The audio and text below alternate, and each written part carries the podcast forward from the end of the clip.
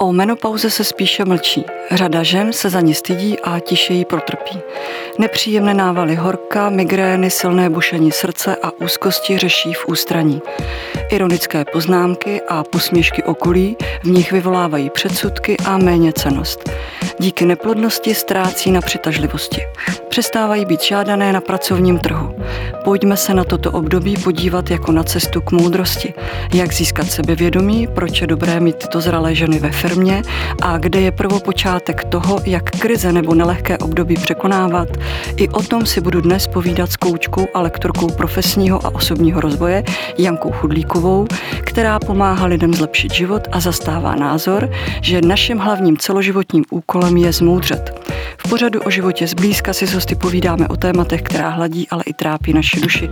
To je můj pořad o životě zblízka každý pátek na www.denik.cz. Vítám vás, Janko, dobrý den. Krásný den. Odrazím se od vašeho názoru, který jsem četla mm-hmm. v mhm. úvodu, že naším hlavním celoživotním úkolem je zmoudřet. Kdy člověk zmoudří a kdy jste zmoudřela vy? No, dvě velké otázky v jedné. E, já si myslím, že někteří lidé nezmouří bohužel nikdy. Prostě prochází životem, já tomu říkám, že přijímají potravu, vylučují potravu a čekají na smrt. Protože zmoudření souvisí podle mě s dospěním. A dospělost není číslovka na kontě věku. Dospělost je schopnost se transformovat z toho malého dítěte se všemi těmi různými bebíčky, možná někdy i traumaty, rozloučit se s nimi a uvědomit si, kdo vlastně opravdu jsem a kdo chci být a začít se postupně krok po kroku podle toho i chovat. A to je podle mě to dospění, ta transformace z dítěte do dospělého člověka. A skutečně třeba generace našich rodičů zase takhle je také otázka, kolik měli informací, ale mnoho lidí v generaci třeba našich rodičů to vůbec neudělalo. Mnoho mnoho lidí to nedělá doteď a je jedno, kolik jim je. A, a zároveň si myslím, že to může potkat i reálně mladého člověka. Jo, já mám třeba zetě, kterýmu říkám, že to je stará duše v mladém těle, protože má zásady, hodnoty, drží se jich a je vlastně dospělej a fakt se chová dospěle. A to, že ještě bude moudřet, no samozřejmě to pak, pakliže projdeme touto transformací, tak to se děje do konce života. Do konce života máme pořád co poznávat o sobě, o světě, eh, o tom, jak vůbec funguje svět to ale je taková ta radostná práce takového sebevývoje. No a když jsem zmoudřela já, já jsem vzhledem k výchově a mému dětství byla dost retardovaná eh, ve vzorcích a v nezdravých vzorcích a to vedlo k tomu, že eh, mi zkrachovaly vztahy. V tom prvním jsem byla v podstatě týraná, se dá říct. A v tom druhém eh, jsem mezi tím nezmoudřela, jsem byla natolik zase závislá na tom partnerovi, že bych řekla, že tam byly oboustranné chyby, ale stroskotalo to, ale stroskotalo to ještě před porodem. A já jsem zůstala sama a to byla taková rána do mojí duše, že eh, krom toho, že teda jsem Vlastně se mi ani nechtělo žít a udrželo mě tady vlastně to moje dítě milované, protože jsem věděla, že mám zodpovědnost i za ní, za dceru. Te, tehdy jsem nevěděla, že to bude holka, já jsem se to nenechala říct, ale bylo to pekelný období a bohužel jsem kolem toho rodila, kojila všechno a takovou bolest jsem prožila, kterou bych nepřála vůbec nikomu. Nicméně po čase sebelitování, sebetrápení jsem došla k tomu momentu, ale vždyť jsem to já, to je ten přerod z oběti do role tvůrce. Jo, že jsem to vlastně já, kdo si vybírá ty partnery, že jsem já, kdo se takhle chová, že jsem já, kdo ignoruje signály, že jsem já, kdo se nechová vlastně k sobě nějak vlastně se dá říct laskavě. Takže to byl můj moment eh, asi tak pět měsíců po porodu, kdy jsem si ke všemu ještě zlomila nohu a s tou zlomenou nohou jsem byla celá zlomená. A tam jsem fakt plakala, prosila, ať se mi rozsvítí, co mám dělat. A mě se fakt rozsvítilo a řekla bych, že to, co se stalo, že jsem si uvědomila, že nejsem ta oběť, ale že já jsem ten tvůrce a že i ty špatné věci jsem si minimálně z 50% vytvořila já. A když se zaměříte na těchto 50% místo řešení toho okolí a těch druhých a toho proč ten druhý mě opustil, ale proč já jsem s člověkem, který třeba byl schopen mě opustit. Jo? Že já jsem vlastně ten, kdo si volí určité situace, lidi. Vlastně všechno si volíme, všechno. I to, jestli si ráno půjdeme vyčistit zuby. Tak tam to byl obrovský akt dospění. A od té doby tam jsem pochopila všechno za tři minuty. A od té doby, už je to téměř 30 let, se mi všechno, co jsem pak empiricky anebo vědomostně poznala a pochopila, tak mi to jenom potvrdilo ty tři minuty. Dnes si spolu budeme povídat i o těch zralých ženách. Mm-hmm o tom, že mnohým těmto ženám chybí to sebevědomí, o kterým tady mhm. mluvíte, nebo trpí předsudky, že s příchodem menopauzy nebo i po ní už nejsou opravdové ženy a zaškatulkovávají se do krabic neplodící, tudíž nepotřebná, nehezká, stará, mm-hmm. nechtěná. Ale než dojdeme k té zralosti, pojďme se vrátit na samotný zrod, vy už jste to tady lehce nakousla a začátek a hledat to, proč se tak ty ženy později cítí. Napadají mi takové ty otázky, byly to někdy šťastné holčičky, když byly malé, s dostatečným sebevědomím, nebo jen plnili úkoly a žili v jakémsi patriarchátu, ty mlč na svůj názor, nemáš nárok, co ty víš o životě a podobně. Není právě toto ten odrazový můstek k tomu, jak se budeme cítit a žít za těch 40-50 let? Ale ano a zajisté, protože vzorce z dětství nás velmi od, jako podprahově nás velmi ovlivňují, ale zase každý někdy hluboko, hluboko v, dětství byl šťastný chlapeček, šťastná holčička, protože teď budu mluvit o něčem, co se týká i mužů, i žen a to je stejné.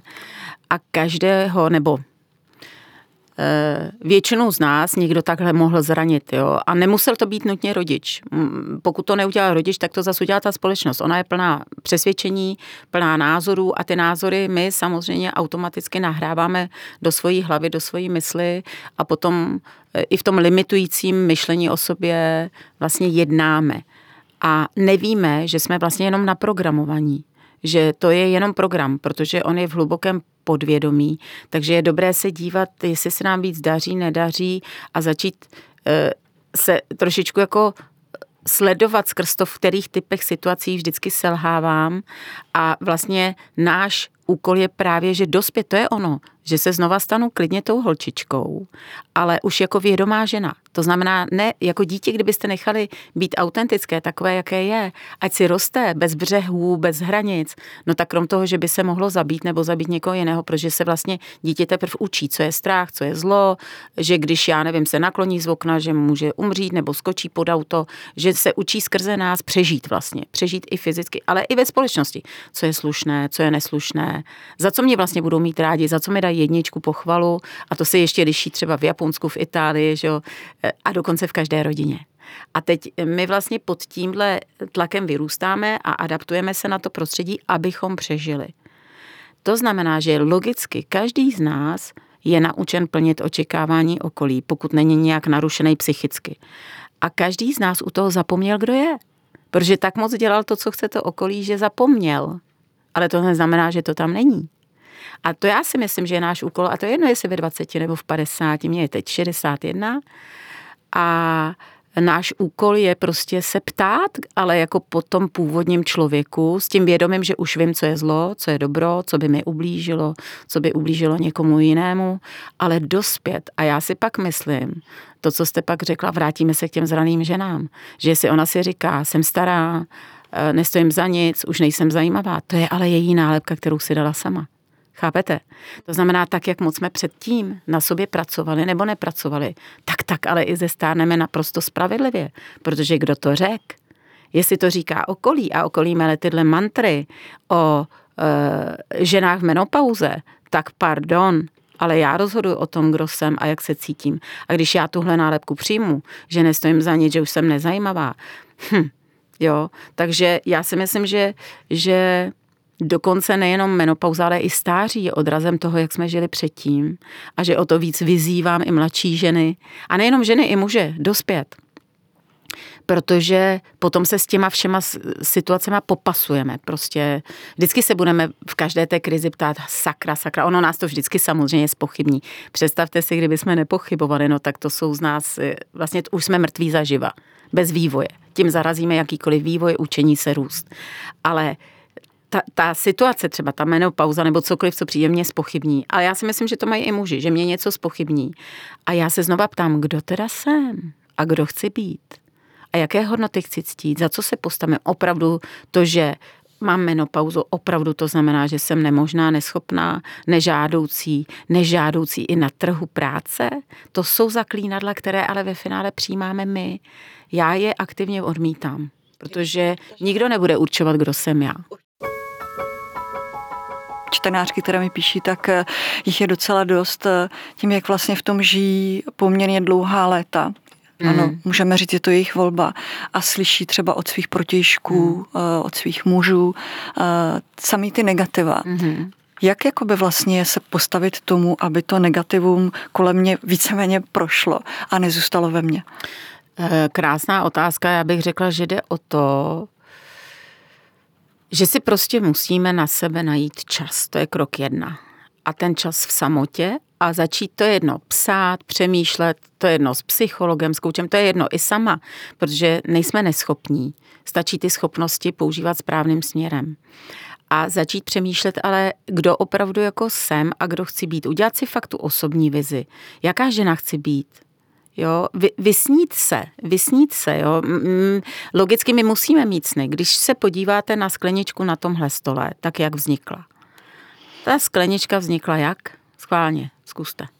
Jak vznikla sklenička? No, tahle sklenička. Tak předpokládám, že ji někdo musel nejdřív jako vymyslet a nakreslit, aby vůbec vznikla. No a vy jste řekla úžasnou větu, vymyslet. Ještě než ji začal ten člověk kreslit, tak si ji vždycky pár sekund nebo minut nebo hodin nebo dní předtím představil ve své hlavě.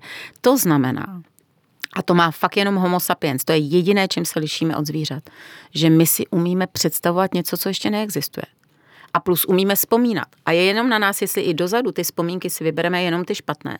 A dopředu, jestli budeme vymýšlet nesmysly a katastrofické scénáře a nej... Jo, a to už je to, nestojím za nic, nic ze mě nebude, nechytnu job, jo, to jsou ty věci. A nebo si nejdřív vymyslím, ha, ale jak jako já opravdu chci vypadat? tu osobní, osobní, osobní vizi, tak jako si vy musíte vymyslet skleničku, dům, než ho postavíte, tak si vlastně musíte vymyslet sebe. Jak vypadá to já, kterým se chci stát? A využít představivost správným směrem.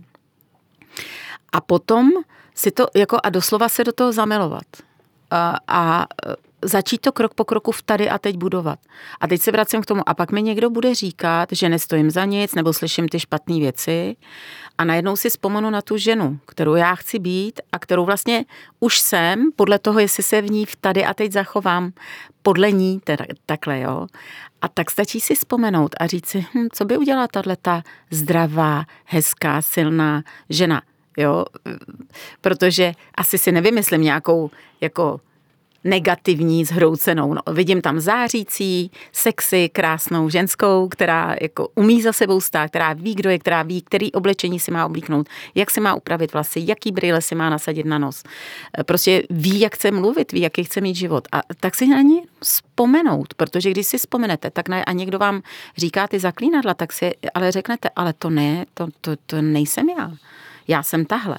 A tahle jednak jako najdeme vnitřní sílu se s ní jako neustále skamarádovat a, a jednat podle ní a jednak se budeme umět pak lépe zachovat a dokonce budeme umět lépe rozhodnout o tom, zda třeba ten, kdo mi to pořád říká, zda to stojí vůbec za komunikaci a diskuzi, zda budeme spolupracovat na tom, abychom vytvořili lepší vztah, anebo zda vůbec takovým člověkem žít, protože zase to, s kým žiju já, to rozhoduju já.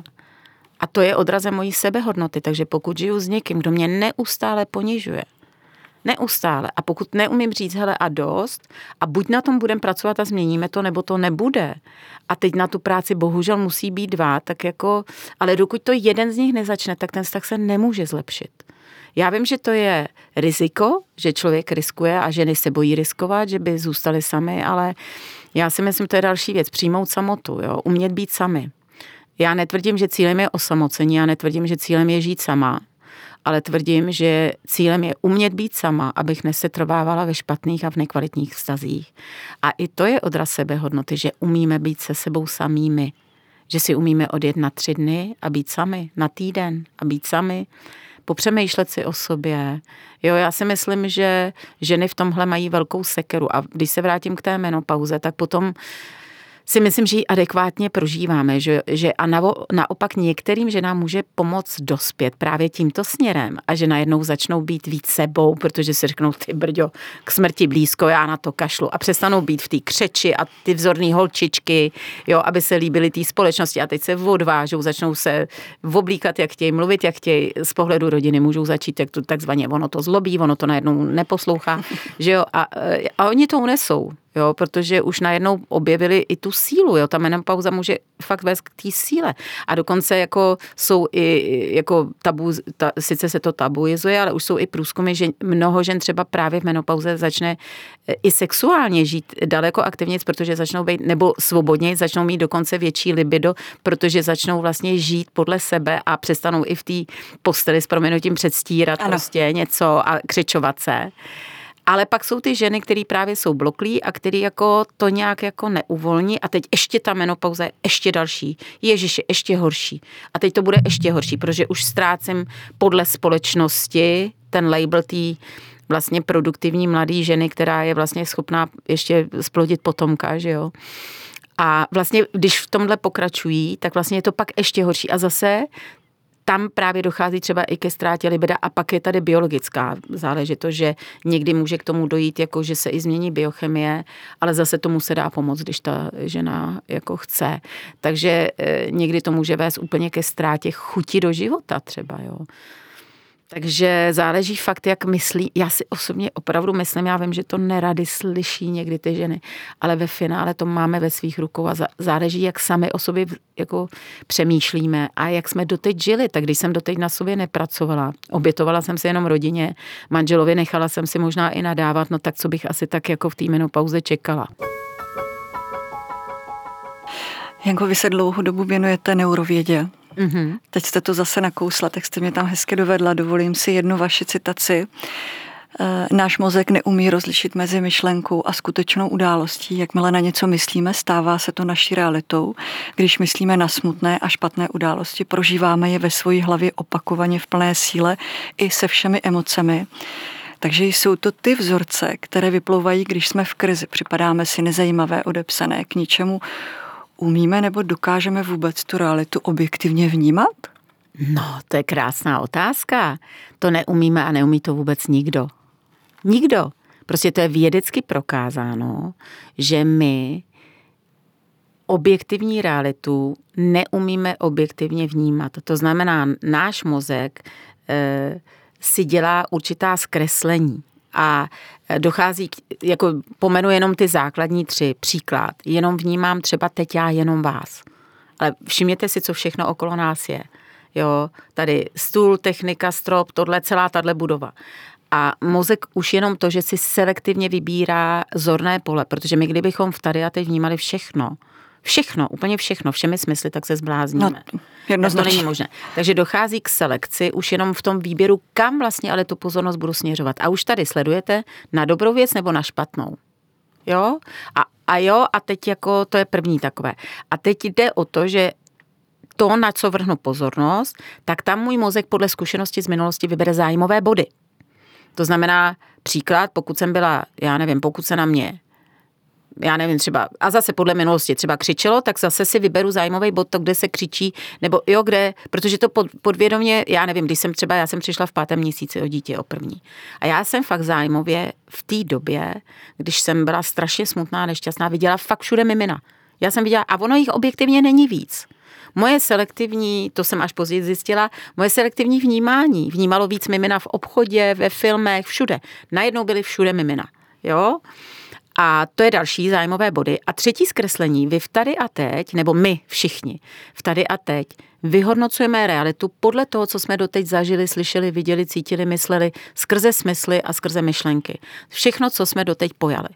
A typněte si, jestli i jednovaječná dvojčata mají stejnou nahrávku v tom mozku. Předpokládám, že ne. No samozřejmě, že ne. Vůbec. Protože za prvé nejsou spolu 24 hodin a i kdyby byly stejná, stejný zážitek, nerovná se stejná zkušenost a interpretace té zkušenosti. Příklad, jedno rozbije vázu, dostane hubováno od maminky a druhé to vidí. Prostě neexistují dva stejně nahrané mozky. To znamená, že my v tady a teď podle toho, představte si to jako brýle nebo brýle filtr, který je v těch brýlích a ty brýle nám nasadila na nos dosavadní zkušenost. Všechno, co jsem doteď zažila, cítila, prožila a teď mám ty brýle na nose a skrze ty brýle já vyhodnocuju realitu. Proto neexistuje, abychom to vyhodnocovali za prvé objektivně a za druhé dva lidi stejně. I tady to vede k určitý, to když jsem pochopila k té pokoře, že nemůžeme vidět stejně realitu dva lidi. Jo? Že respektuj víc jako, ano, můžeme se pak otázkama, nasloucháním a dohodama e, nějak směřovat k pochopení, k vzájemnému třeba porozumění, ale je jed, jednoznačně prokázáno, že dva lidi nevidí stejnou věc stejně a že neumíme objektivně vnímat realitu, neboli tomu se říká bias. Bias znamená zkreslení reality a my žijeme v jednom velkém zkreslení reality. Objektivní realitu částečně se jí prej přibližují vědci těmi vědeckými empirickými průkazy a důkazy, ale zároveň se ví, že to, co do posud dokázali věci, je jenom zlomek toho, o čem je vesmír, o čem je svět, o čem je realita. Takže v podstatě o, re- o realitě toho moc nevíme a všechno je to subjektivní hodnocení. A můžeme ji nějak ošálit? No přeci, vemte si, eh, já jsem řekla úžasnou věc, víte, co je naše největší bohatství? Naše pozornost. A já jsem řekla tu úžasnou věc, kterou nám nabídla neurověda, že ta pozornost, právě to, kam se rozhodnu, představte si jako kůžel světla, jako čelovku. A to, kam tu čelovku otočíte, tak tím se ale automaticky váš mozek zaobírá a má to i biologické reakce následné, protože na to se navazuje tvorba synapsí a biochemický koktejl v našem těle.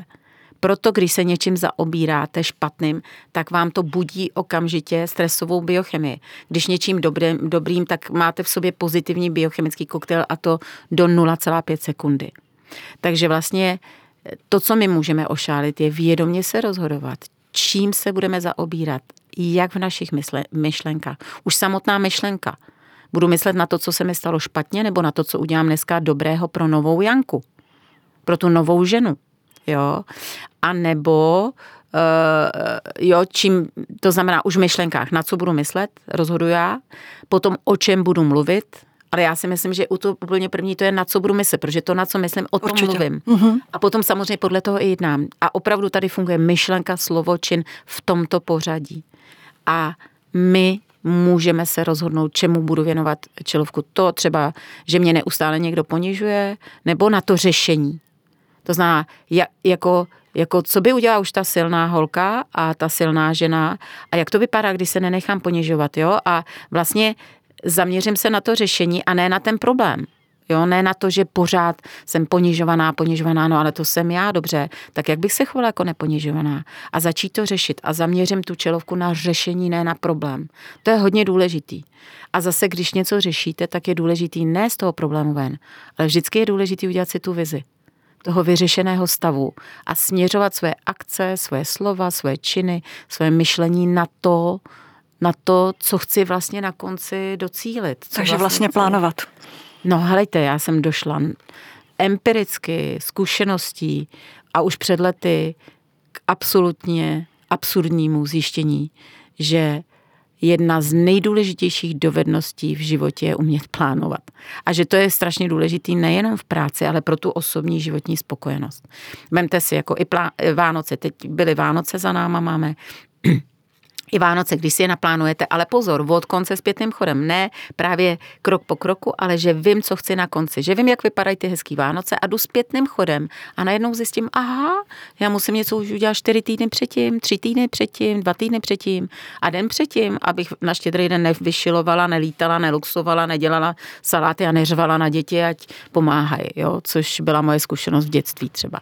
Jo, takže je to hrozně důležitý umět plánovat, ale správně to je, já mám i online kurzy, já jsem začala kdysi jako natáčet videa na YouTube i zdarma, aby jako byly ty informace dostupné i lidem. A jsou skvělí, určitě si je poslechněte, my posluchači. To, to jsem začala dělat, aby to bylo dostupné i lidem, kteří třeba nemají na online kurzy nebo na coaching nebo jo, peníze třeba, tak to tam mají dostupný zadarmo. To, jo, pak, pak točím online kurzy, které jsou za uh, rozumnou cenu vůči tomu, co ten člověk tam získá a coaching to je jakoby nejdražší forma seberozvoje.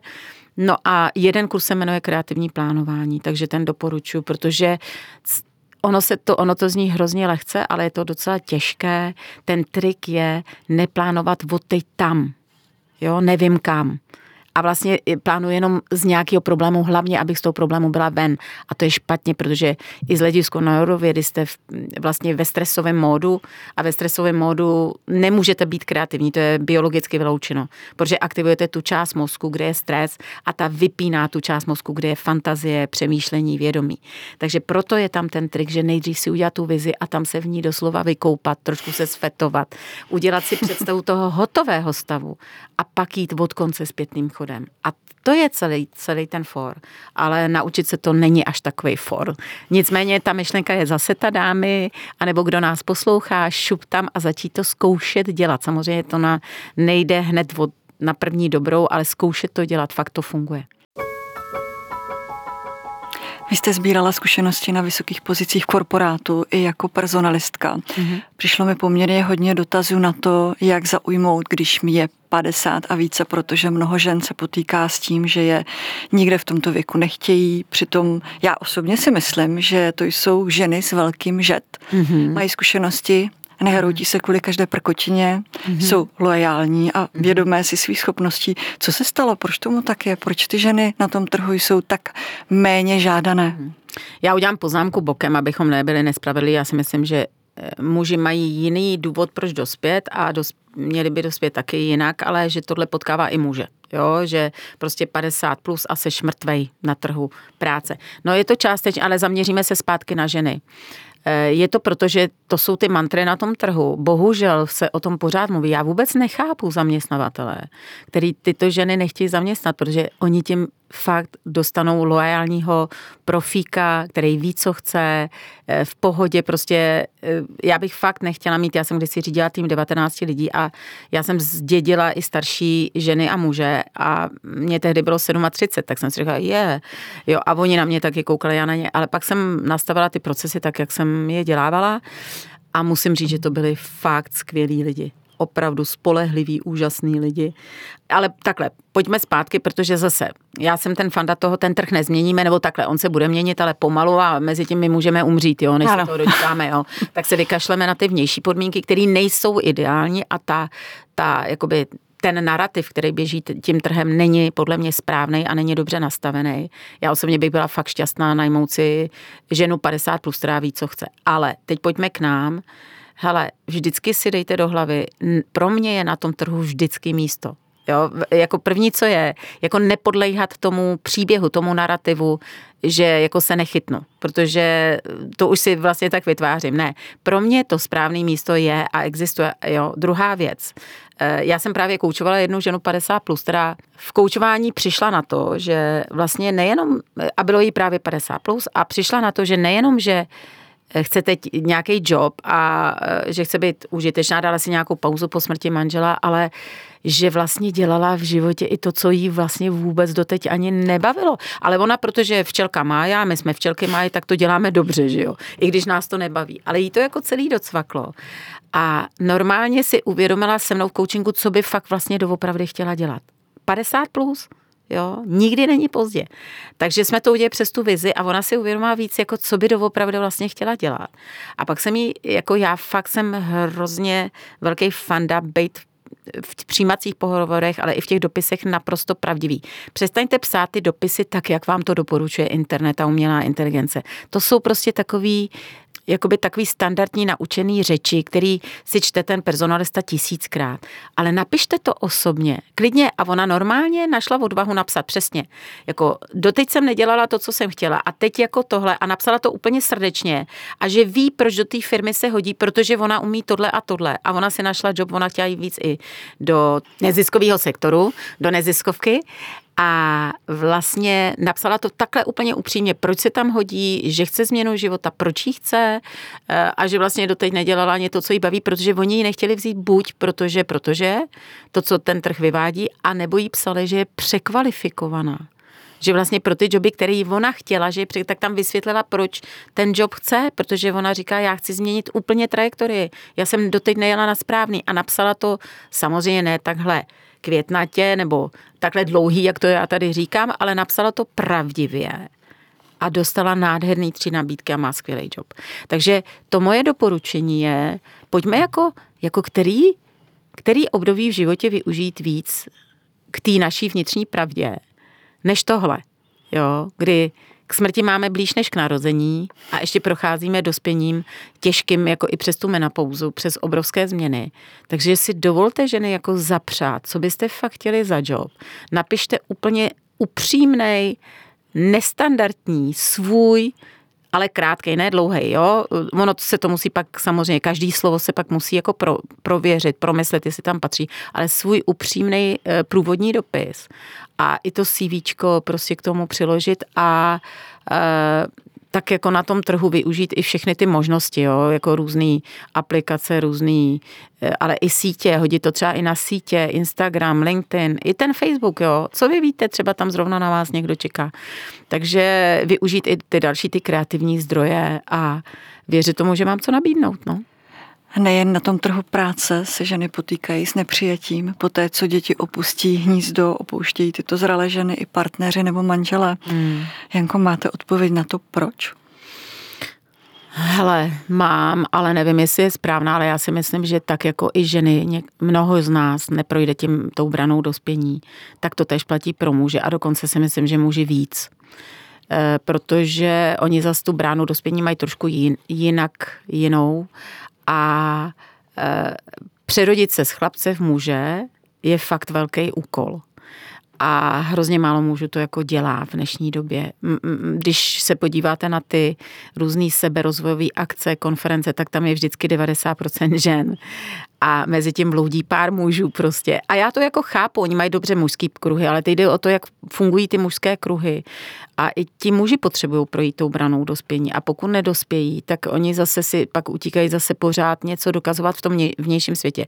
Protože ať je to jak chce, muž svoji vizi loví venku. Jo? On byl vždycky buď lovil nebo bojoval a on to má venku. A žena má tu vizi v potenciálu mít dítě. Jestli ho pak má, nemá je druhá věc, ale má to niterné. Jo? My to máme interní a může to mít externí. A e, já si myslím, že ti muži, kteří jako si tohle jako nesplní, tak si pak jako loví ty náhražky toho, ty vnitřní spokojenosti třeba přes ženy, přes kariéru, přes auta. Mluvím o nedozrálých lidech. A to sami dělají, ale zase ženy, ženy si to zase honí, já nevím přes co. Eh, zase přes kupuju si věci, eh, móda, anebo přes dětičky, že se úplně totálně profiluju do dětiček a to je taky špatně. Eh, tvrdím ale, že my ženy máme jednu velkou moc, kterou ne vždycky užíváme a mně se líbí moc britské přísloví ruka, která kolébá hýbe světem.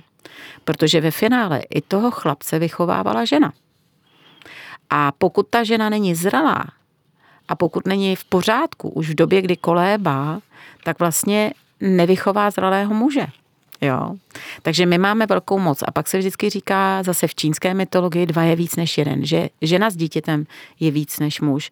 A ve staré úplně té čínské filozofii se vždycky chodilo radit k nejstarší ženě rodu, protože se považovala ta ženská energie a ten nejstarší žena za tu moudrou energii.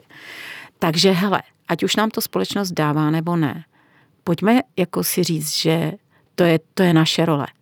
Že naše role je být dospět, přestat čekat, že nás udělají šťast manželé a děti. A i kdyby mě ten muž opustil, tak pořád mám sebe, pak mám eventuálně děti, pokud je mám. A pokud jsem budovala dobrý vztahy, tak mám dobrý děti, ne? A dobrý vztahy, i když odešli z ní, tak je máme na dálku, ale pořád máme dobrý vztahy. Pak mám síť přátel třeba, takže vlastně se dá říct, že nikdy nejsme sami. Ale zároveň jde o to umět být sami. A proto já fakt apeluju na to jít do určitý samoty, třeba i ve vztahu, když jsme, anebo když skončí nějaký vztah a opravdu si znova napojit na sebe, najít si to, to svoje pravé ženství, to, kdo vlastně jsem, kdo chci být jako žena, která se sama sobě líbí, která je sama sebou, která vyjadřuje svoji existencí, svým vzhledem, svým, svým mluvou to, kým opravdu je, stát se autentickou. A to si myslím, že je úplně nejvíc. A taková žena když odejde muž, tak ona nezemře s tím psychicky, s tím odchodem. Ne, jo, ona žije dál prostě a kdyby se to stalo a předtím, než to ta žena udělala, no tak to je krásná výzva to konečně udělat. Pořád dokola slyším, ať tu rady, jak je důležité o nepříjemných věcech mluvit, nestydět se otvírat témata, která nás trápí. Měla jste potřebu o menopauze s někým mluvit, či se svěřovat, nebo jste si ji odžila v tichosti sama jako většina žen, protože se o tom nemluví? Hejte, já nemám problém už mluvit o čemkoliv. Mně pomohla hrozně padesátka. Ale já jsem paradoxně měla menopauzu dost pozdě. Já ji měla až 55, což některé ženy mají třeba i v 45, takže jsem si tak jako 10 let to natáhla. A mě ale padesátka, což jsem ještě neměla menopauzu, ale pomohla mi v tom, že jsem si řekla, ty jo, já mám k smrti asi už blíž než k narození. A mně se to, ale ne jako ve špatném, ale Rozumím. v dobrém. Jako jestli jsem do té doby ještě se snažila občas splnit očekávání někoho jiného i na úkor sebe, tak jsem si řekla, a teda jako není čas ztrácet čas. A začala jsem daleko víc být v té autenticitě, v té své pravdě, říkat to, co cítím, nebo dělat, ale zase ne proto, že takhle to je ještě důležité říct, ne jako boj, já pro, nepotřebuji s někým vůbec bojovat o svý názory, ale jako sebevyjádření. A ten druhý to může akceptovat, nemusí, pokud to neakceptuje, tak jako so jako to je mi relativně jedno, ale, ale že jsem takhle začala žít jako protože se sebe vyjadřuju, ne protože se vymezuju, nebo protože bojuju, protože se učím říkat ne. To bylo předtím právě. Taková ta píle, takový to snažení. Tady se to prostě stalo jako, že jsem to já, stalo se to mojí přirozenosti a začalo mi to být jedno. A tím pádem jsem doplula do té menopauzy už tak jako zralé a neměla jsem problém o ní mluvit, eh, když bych měla, ale já jsem v tu dobu zrovna neměla partnera, takže eh, nebylo eh, s kým, ale kdyby bylo s kým, tak vůbec určitě s tím nemám problém. A řeknu si, protože to je další věc, dámy, prostě nikdo nám nevidí ani do hlavy, ani do břicha, ani do těla, jako musíme se učit transparentními. My někdy nedostaneme často i od těch mužů to, co chceme, protože to neřekneme. A čekáme, že mu to dojde. Já si vždycky vzpomenu na větu jednoho mýho známého, který řekl, ženy, nečekejte, že nám něco dojde. Řekněte, co chcete a my to pro vás rádi uděláme. Jo? Takže stát se transparentní, čitelnou a upřímně i pro sebe že když je mi třeba smutno, nebo cítím tíseň, nebo mi není dobře, takže si to přiznám, že si řeknu, jako, co se to ve mně děje, nebo, nebo, i, jako, nebo co se v mém těle děje, nebo co se v mý hlavě děje. A mm, s tím pracovat a vytáhnout to na světlo, protože jak, jakmile to vytáhnete na světlo, což znamená, že to pojmenujete, tak to začne být viditelné a jakmile to je viditelné, tak s tím můžeme pracovat. Takže je potřeba být transparentní k sobě, k druhým a v té době já jsem neměla partnerství, ale třeba kámoškám jsem třeba řekla ty pocity, třeba, který jsem měla, ale já měla opravdu trošku dar od Boha, že jsem neměla až tak těžkou, jo. Já třeba měla kamarádku, která měla návaly čtyři roky a třeba desetkrát denně, ale takový, že pokud byla jako, my jsme jako kámošky byli, takže řekla, hele nevadí ti, vždycky, když budu mít nával, tak si sundala tričko, protože se v tom nedalo vůbec bejt, jako jo. A já měla ty návaly párkrát za den asi rok a pak začaly být třeba jen jednou za den a pak začaly ustávat a byly jen občasný a vlastně poměrně jsem měla poměrně já bych řekla ve srovnání s tím, co slyším, asi lehčí průběh. Hmm. Měla jste zkušenosti třeba od maminky? Bavili jste se o tomhle tématu? No právě, že já měla maminku, která tou transformací neprošla, takže ona neuměla nikdy umět eh, mluvit eh, o žádném mini tabu, na to tabu, takže třeba už v dětství prostě je, že za komunismu, kdo, kdo je v mém věku, tak určitě zná knížku Děvčátko na slovíčku. Ano. Takovou debilní knížku, která popisovala biologicky menstruaci. Od menstruace až ano. No, ale biologicky, jo. A tímto ty matky řešily, že vám to položili na stůl a moje máma byla úplně stejná, že jí to někdo poradil v kadeřnictví, kde pracovala a přinesla položila mi to na stůl. Nikdy se mnou nemluvila ani o tomhle, ani o sexu, ani o vztazích, na, ani o menopauze. To pak jsem z ní vytáhla jenom já a jediný, jak jsem sdílela její menopauzu, že měla velmi těžkou, protože ona navíc procházela tak obrovským krvácením, že musela jít na nějaký zákrok. A to bylo jediný. Takže bohužel pocházíme z generace, takhle tu generaci omlouvá to, že neměla ani tolik informací. Jo. Ale taky většina těch žen v té generaci před náma tou transformací k sobě neprošlo. Já totiž si vzpomínám na to, když jsem se já nedávno, protože jsem se na vás připravovala, tak jsem ptala i se mojí maminky, eh, která mi poměrně rychle a stručně odvětila, Ježíš, na to se mě neptej, ani si to nepamatuju a bylo to takový, jako že ty pancéřové dveře, které jsem lehce pootevřela, tak se se rychle zavřely a už jsem se k tomu nevracela. Proč si myslíte, že o tom máme strach mluvit? Stydíme se nebo je tam ten strach? Já bych řekla, že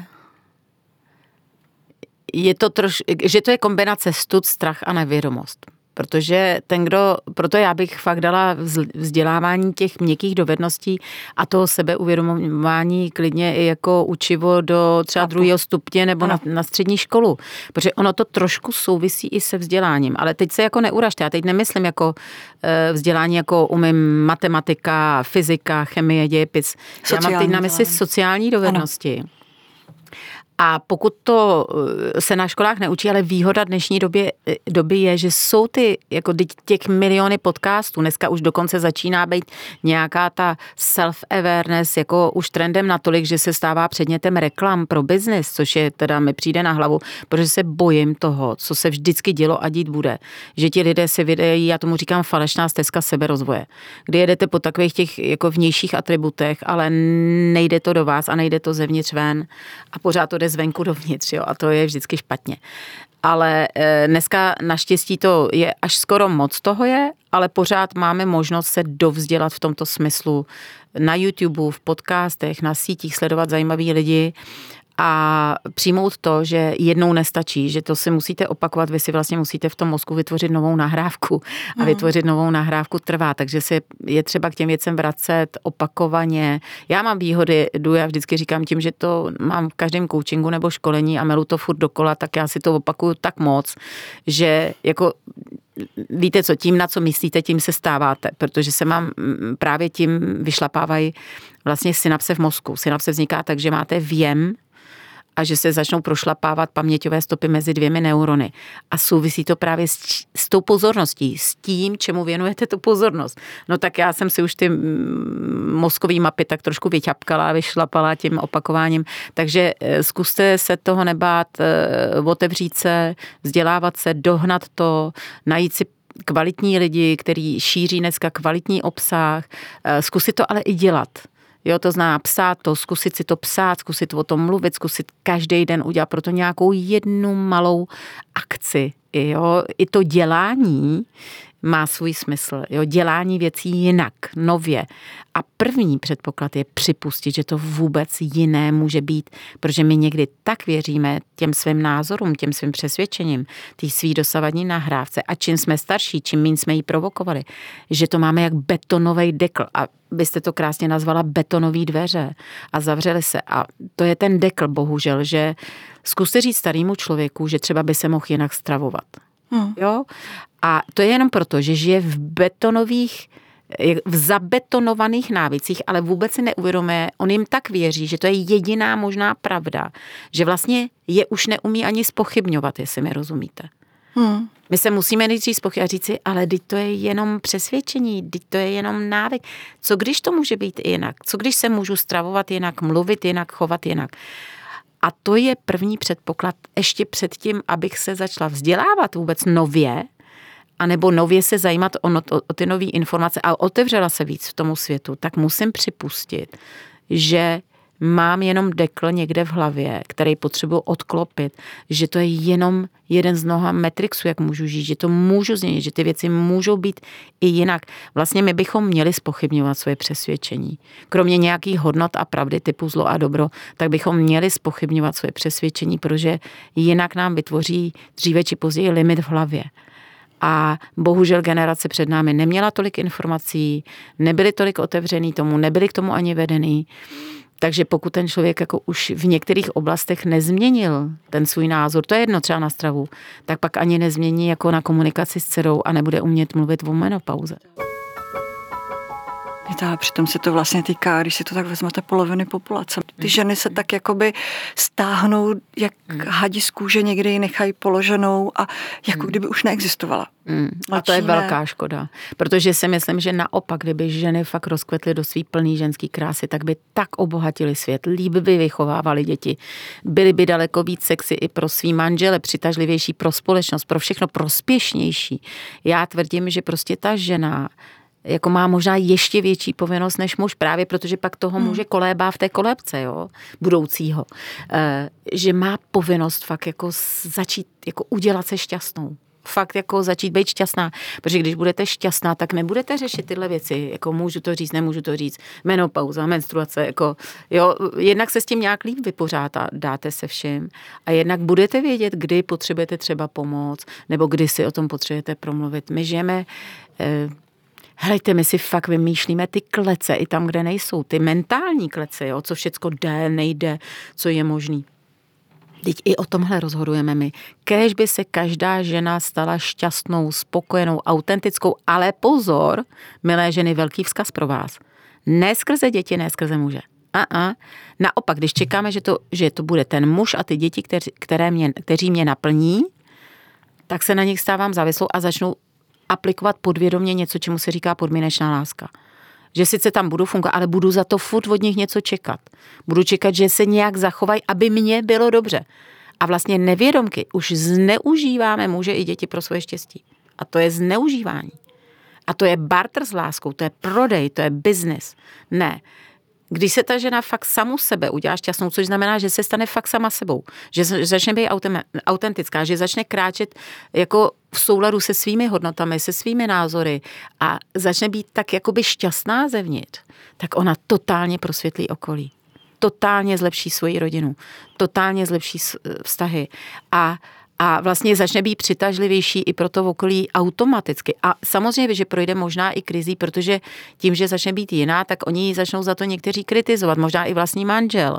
Jo, jako já tvrdím, že v těch transformacích, v těch změnách jsou největší překážkou naše nejbližší, jo, protože chtějí tu starou Janku, tu hodnou, poslušnou a ono to odmlouvá, ono to zlobí, najednou to má názor, jo, a schválně používám slovo to, protože tam není do té doby ten respekt, protože ve finále lidé si neváží toho, kdo udělá to, co chceme my. Lidé si váží toho, kdo ví, kdo je. A umí jako se i vymezit. I když mě třeba v tu chvíli naštve, ale vážím si ho, protože jako umí ctít nějaké hodnoty a zastat se pravdy, zastat se dobrých věcí. Já si myslím, že musíme najít svoji vnitřní sílu takhle zevnitř, abychom vlastně získali ten respekt toho okolí. A to je ten for, začít uvnitř a nečekat to zvenku. A v ten moment ta žena je opravdu sluncem pro všechny. Jednou toto období čeká i vaši dospělou dceru Anešku, kterou mimochodem zdravím. Sledují mm. na Instagramu, je úplně skvělá. Děkuji. A budete si spolu, nebo povídáte si spolu třeba o menopauze?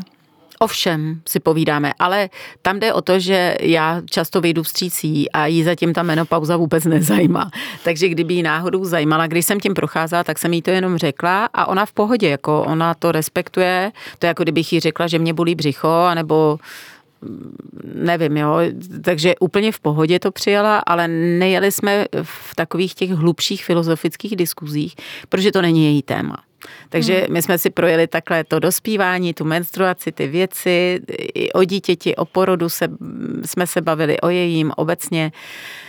A eh, ono to přijde, ono to přijde, my máme fajn vztah, otevřený. A já si upřímně nedovedu představit, že bych třeba se svojí dcerou neuměla o nějakých tématech mluvit. To si fakt nedovedu představit ani. Já si totiž eh, myslím, že je to velmi důležitý, že právě tady tím vzniká to odtabuizovávání a ta, ta edukace, jako by ty mladší generace, která vlastně získá i takovou tu důvěru toho, že i ona může Přesně o těch tak. věcech mluvit nahlas a předávat si to tou generací dál a dál.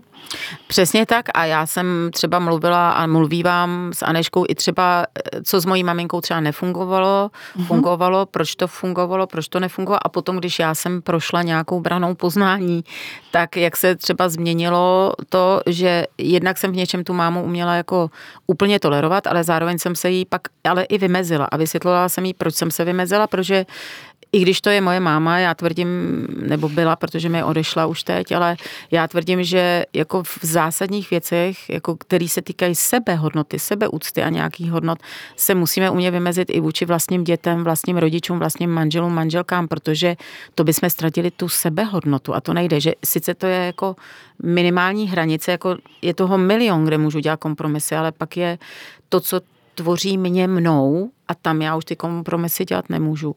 A já jsem se třeba s dcerou bavila i o tomhle, aby pochopila třeba tu evoluci a tu genezi toho vztahu třeba s její babičkou, s mojí mámou, aby tomu líp rozuměla, proč se některé ty věci děly. Takže i o tom jsme mluvili k odtabuizovávání a zboření stigmatu o menopauze se rozhodla společnost Vodafone, nevím, jestli jste to zaznamenala, ano, ano. která dokonce vydala zaměstnaneckou příručku, která má pomoci nejen těm, kteří menopauzou procházejí, ale hlavně kolegům, kteří nechápou, co se děje, jsou cyničtí nebo i ironičtí vůči těmto lidem nebo ženám. Mělo by to být součástí každé společnosti? Já bych řekla, že ano, protože zase, jo, protože máme tady téma, které jednak se o něm nemluvilo a když už se o něm mluví, tak se neví, co s ním ním. A prostě, když chceš eh, lidem pomoct, dej jim návod. Jo, prostě, helejte, desatero je návod pro lidi, kteří nemají vlastní vědomí, podle mě neměli tedy Sodoma Gomora, teda mluvím o tomhle, tak se naštval, šel nahoru, fláknul tady desaterem, aby ty lidi věděli, co mají dělat a co nemají dělat a kdyby, aspoň když by to náhodou překračuje, tak ať mají pocit viny. Jo, a já nevím, třeba recept na polívku, tak taky máte recept na polívku, dej tam tohle, tohle, tohle, aby se uvařila nějaká polívka. A teprve, až vaše zkušenost a až váš um z toho základu vytvoří ještě něco jako extra navíc, něco speciálního, něco, co je to vaše, jo, to vaše know-how. A zpátky proto se vracím k tomu, že všechny společnosti by tyto návody měly mít, protože eh, vzhledem k tomu, že se jedná o téma, které se moc nejelo, a když se teď otevírá, tak ale se neví co. Takže vlastně to pořekadlo chytrýmu na pověst blbýho trkni. Ano. Jo. Tak já to nechci takhle přehnat až do té míry, ale jako potřebujeme, jako jestli je tady v něčem nevědomost, a tady je nevědomost, tak dejme návod. A já si myslím, ten Vodafone, já jsem ho školila, oni tohle jedou dlouho, dlouho, i vůči celkově ženám v jakémkoliv období, jo, eh, já nevím, oni tam jedou i mm, tu gender rovnost, ano, i, ano. i to... I menstruaci všechno. I, ano, a i, ano. i jako i, i ta queer eh, komunita, všechno to tam, všechno se, jakoby to tam frčí. Osobně bych fakt dala návod do každé společnosti, protože protože si myslím, že ti lidé, kteří se, kteří se tím nezaobírali, anebo dejme tomu i muži, tak eh, nevědí pak, co s tím. Jo, tak třeba i chtějí, dejme tomu, buď je to vůbec nezajímá, tak ty potřebují teprve návod. Chovej se takhle. Ano. Jo. E, nebo je to jako, tak jako kolem nich letí, OK, návod, chovej se takhle, ale pak jsou ty, kteří by chtěli a nevědí. A fakt si řeknou, aha, já tady mám vlastně jakoby třeba kolegyně nebo podřízenou, která tím prochází a já nevím, fakt nevím. Jo, a rád bych, třeba i rád bych. Takže si myslím, ano, strašně fajn by to bylo. Osobně jsem zastánce dohod, jak se chovat na pracovišti, vlastně ve všech směrech, nejenom kvůli, kvůli těmto vlastně vyhraněným obdobím, ale třeba dostanete nový tým. Aby byste si v tom týmu fakt měla dohodnout, manažeři by si vždycky měli dohodnout, co vlastně třeba pro ně znamená slovo slušnost a dohodnout si pravidla chování. Protože předpokládat, že to pro každého je stejné, stejný význam, to slovo slušnost, tak to není vůbec pravda. Takže dohody, dělat dohody, dělat návody je určitě dobře. Ještě než dojdeme k závěru, v jednom ze svých spotů jste vyzvala sledující, aby si na papír napsali deset věcí, které na sobě mají rádi. Zkusila jsem to. to a myslela jsem, no já jsem si právě myslela, to bude prnkačka. Jo, jo. A nebyla. Sebevědomí mi kleslo u šestky. No. Tam jsem se zasekla, co, to, co tento test vlastně vypovídá, co o nás říká. To je úžasný, protože já jsem to kdysi použila i fakt ve školeních a různě. A i vy jste teď vlastně práskla téměř jste se zařadila do většiny těch žen, kdy prvních pět docela jde rychle. Jo. U šestky začnou kolaborovat. Já jsem si říkala, přemýšlet. nebudu trapná, když tam řeknu tohle, není to divný, ne, jo, prostě. Ne, ne, naprostá většina lidí, eh, těch pět, a já říkám, no eh, takhle, svědčí to o tom, jako, že máme poměrně vysoko nárok, jako když máme jako napsat deset dobrých věcí o sobě, Eh, tak zároveň říkám ano, jako to, že umím vařit čaj, jako by ne, ale zároveň to nemusí být jako ty obrovské věci typu porodila jsem dítě nebo e, mám úspěšnou kariéru nebo něco ne, ale že to můžou být určité věci v životě, kdy já řeknu vždycky pak a druhý úkol je 100. Druhý úkol, to si udělejte doma 100. A oni na mě vytřeštějí eh, oči a vsadím boty, že to naprostá většina z nich nikdy ani neskusila. A je to strašná škoda. Protože si myslím, že i tímhle si dáváme tu sebereflexi to, teď já už jsem spoustu věcí udělala dobře, teď já už jsem spoustu věcí zvládla. A tím se i posilu, protože si pak řeknu, a proč bych teda nezvládla ty další věci, jo? že je dobrý se opřít nejenom o ty špatné věci, což nám jde velmi dobře, ale právě, že i to o ty dobré věci v nás. A já jsem přesvědčená, že to by se napsalo. A já tam ale říkám, že to mohou být i vlastnosti, ale i mohou to být i věci typu e, jako navzdory tomu, že třeba jsem neměla dobrý podmínky, jsem vystudovala třeba vysokou školu, jo, nebo uměla jsem změnit zaměstnání v době, kdy eh, prostě tam jsem dostávala velkou výplatu, ale přitom jako se mi tam nelíbilo, dokázala jsem odejít, jo, že tam mohou být právě tyto momenty, kdy jsme zvládli i nějakou životní zkoušku, kdy jsme někomu pomohli v životě, kdy eh, sami jsme něčím prošli, jo, a že to nemusí být jenom ty největší takový ty viditelný úspěchy, mohou to být i vlastnosti, Mohou to být ale i těžké chvíle, které jsme dokázali zvládnout a já jsem přesvědčená, že pokud nám je tolik, kolik nám je, takže i sto je málo. Jo? A čestě to cvičení dělám proto, ať zase vyneseme na světlo to dobré v nás. Protože když o tom vím, tak se o tom můžu opřít. Máte, Janko, vy nějaké svoje desatero? Dokážete nám ho teďka výjmenovat, aby se inspirovali posluchači? Já nemám desatero, já mám jako takový tři hodnoty životní a mně ty tři stačí. Jo, a ty tři mi stačí a ta jedna je, eh, krom toho, že mám osobní vizi. Já mám osobní vizi, že vím přesně, jak vypadá ta Janka, kterou chci být a v momentě, kdy se podle ní zachovám v tady a teď, tak už jí jsem v tu chvíli. Třeba jo. Někdy se zadaří, někdy se nedá zadaří, ale víte, co je super, že vím, jak vypadá hotová sklenička. To znamená, že vím, jak vypadá ta Janka, která jako, jako je se sebou spokojená, šťastná, v tom životě prospívá, jednak ona sama, ve zdraví, prostě vím to.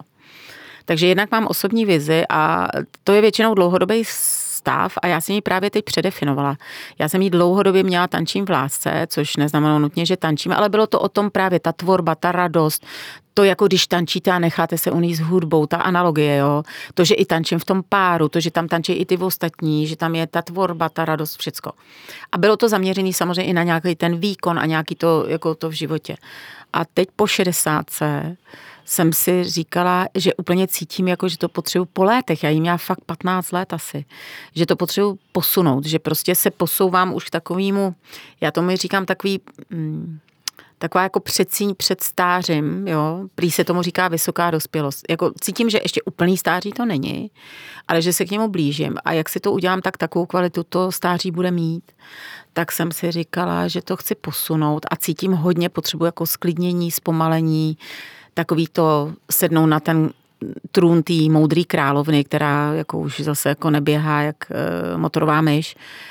A tak jsem si udělala novou tu vizi. Šla mi hodně rychle, já už s tím pracuji hodně rychle. Hned jsem viděla, tu, tu, tu, kam to chci posunout, tu, tu sklidněnou, jsem jako zralou ženskou. A mám teď vizi, sklízím sladké plody. A ta no. říká všechno jo, že je to o tom zpomalení, o tom zmoudření, o tom, jo, takže mám vizi a k tomu ty tři, co vám dlužím, ty tři moje zásady, což jsou moje hodnoty, které chci ctít a to je jsem věrná sama sobě. Druhá je žiju pravdu, žiju pravdu, protože pro mě mluvím pravdu je málo. Já jako mluvím je málo. To musím tak myslet, musím tak konat, musím všechno. Takže žiju pravdu a třetí je prospívám sobě i druhým a v tomto pořadí, protože díky vzorcům z dětství mám celoživotní potřebu, že vždycky nejdřív druhý, potom já, tak záměně mám pořadí sobě, abych byla já v pořádku a pak druhým. Jo, princip jako, že, jo, že nejdřív musíte zachránit sebe, abyste mohla pomáhat druhým. A tyhle tři mi bohatě, bohatě stačí na to, abych věděla, co je pro mě správné a co je pro mě špatné. Na svých stránkách máte také že jste zastánce toho být sám sobě koučem. No. Pomůžete nám s návodem chytrých otázek, na které si máme odpovědět a namotivovat se a nevzdávat to a jít dál? Ježíš, tak těch by bylo hodně. Mimochodem, já mám jako online program, který je měsíční sám sobě koučem a ten je dražší, protože tam vyprovázím každý den, dostávají lidi do mailu úkoly, videa ode mě a tak. Takže si vemte, že tady mám v kostce říct měsíční nějaký program, ale zkusím to vůbec jako první jen, jako kdo jsem. Kdo jsem. A klidně si to je třeba i psát, eh, co mě napadá, nejdřív flow, jo. to, co mi leze do hlavy, kdo jsem. A můžu to pojmout jako člověk, jako silné stránky, slabé stránky, udělat si takovou sebereflexi. Druhá otázka, kdo chci být. A zase nejdřív si zameditovat, pustit si film a pak to zkusit popsat a zkusit si k tomu dát nějakou tu výstižnou větu, jako nadpis, tu mantru. Protože ta je, to je to, co nám pomůže. E, e, co jsou dvě, tři věci, bez kterých se nedostanu tam, kde chci být.